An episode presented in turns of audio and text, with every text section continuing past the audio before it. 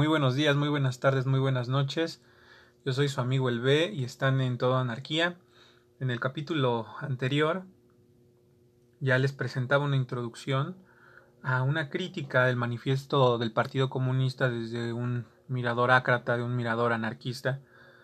Y hoy entonces escucharemos el contenido de estas críticas. Eh, la primera crítica se encuentra en Burgueses y Proletarios,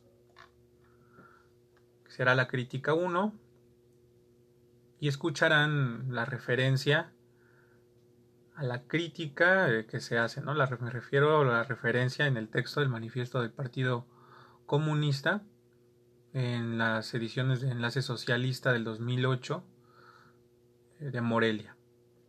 Pues bueno, antes de pasar a esta referencia y que a esta le sigue ahora sí ya el contenido número uno que intitulé La burguesía no es una clase revolucionaria emancipadora, eh, hay que contextualizar un poco del por qué.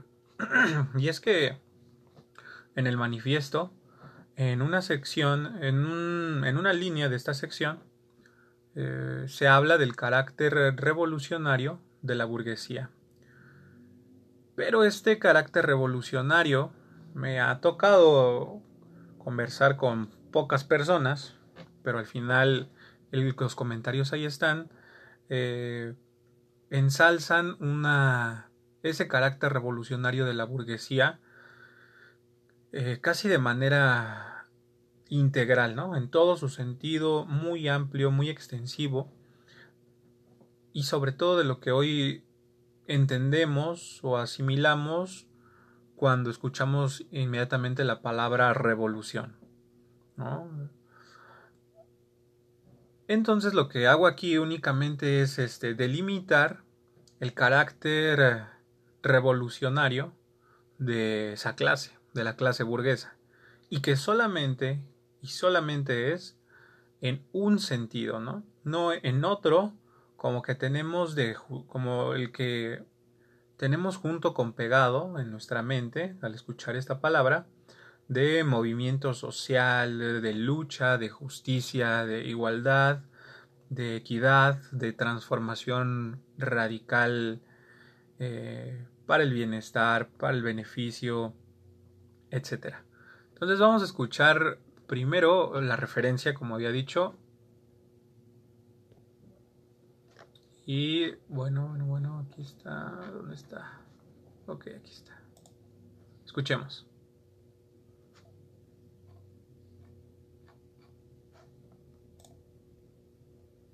Crítica y en burgueses y proletarios.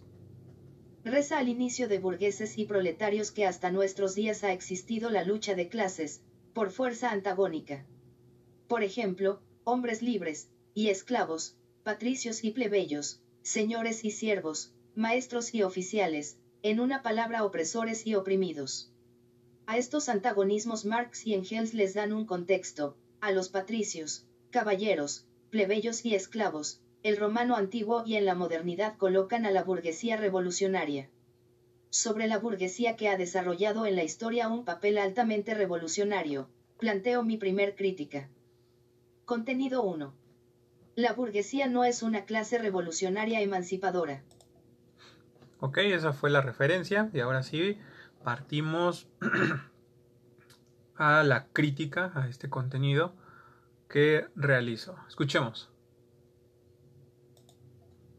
La burguesía no es una clase revolucionaria para el comunismo de la Liga ni para el comunismo anárquico, situando mi perspectiva en la misma que la de los filósofos Engels y Marx, la burguesía únicamente ha sustituido las viejas clases, las viejas condiciones de opresión, las viejas formas de lucha por otras nuevas. Pero no se planteó ni quiso aniquilar la libertad de comercio, ni la explotación, ni las relaciones de dinero, que es la visión de libertad reducidísima aplicada a la práctica de la burguesía, la libertad en lo económico, por ejemplo, la libertad de comerciar en el mercado mundial y todo lo que ello implique.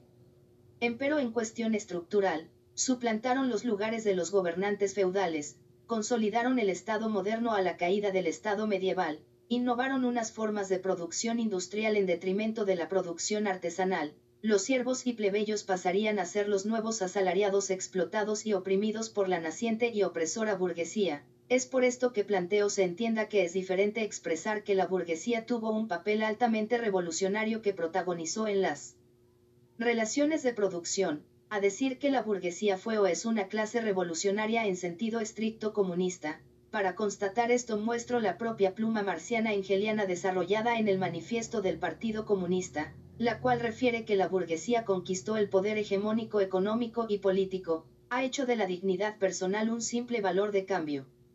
Ha sustituido las numerosas libertades, por la libertad de comercio, ha establecido una explotación abierta, descarada, directa y brutal. Así que la burguesía no pretendía, y nunca lo ha hecho ni lo hará, exterminar el proceso básico de mercancía-dinero-mercancía, ni aniquilar la idea reducida de la libertad de comercio como la gran libertad, así como no piensa exterminar a la clase opresora para pasar a una nueva situación histórica, únicamente la sustituye. Por ello la clase burguesa juega un papel altamente revolucionario en tanto cambios brutales en las relaciones de producción y relaciones de dinero, por extensión en las relaciones sociales, pero no por ello es una clase que busca la revolución como medio emancipatorio de la sociedad, como si lo propone el comunismo ácrata por una parte, y por la otra, el de Marx y Engels, y que en el caso de este último comunismo referido, mencionan Carl y Friedrich en la parte 2 de su manifiesto, el cual dice, la revolución comunista es la ruptura más radical con las relaciones de propiedad tradicionales, nada de extraño tiene que en el curso de su desarrollo rompa de la manera más radical con las ideas tradicionales.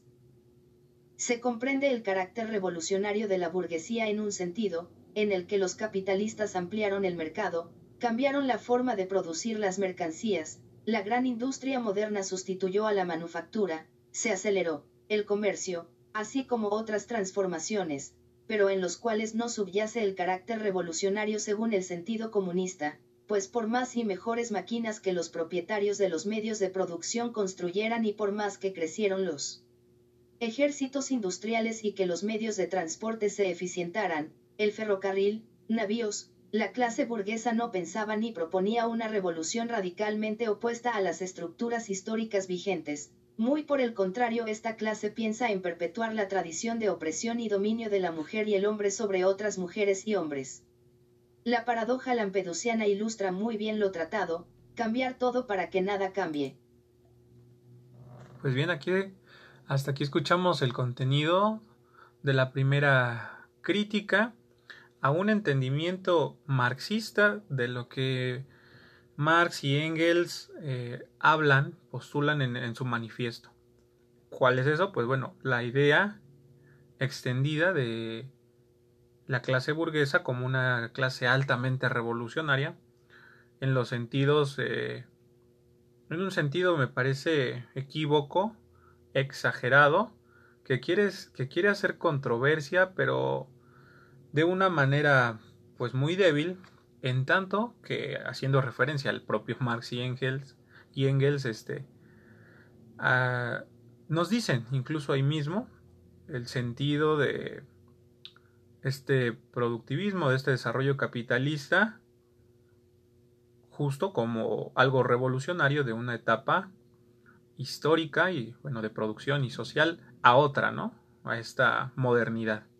Ahí está la respuesta, pero este me parece a mí que lo más chido vendrá en el contenido 2, en esta crítica 2, que titule Las clases auténticamente revolucionarias filosofan y luchan en pos de la sociedad sin clases, no por perpetuar dichas divisiones. Creo que saben bien hacia dónde va la crítica, muy finamente desarrollada por Bakunin, eh, por Proudhon también, y este simplemente por mí dándole algunos matices y trayéndola del polvo de hace siglos a esta nuestra contemporaneidad de el amanecer del siglo XXI.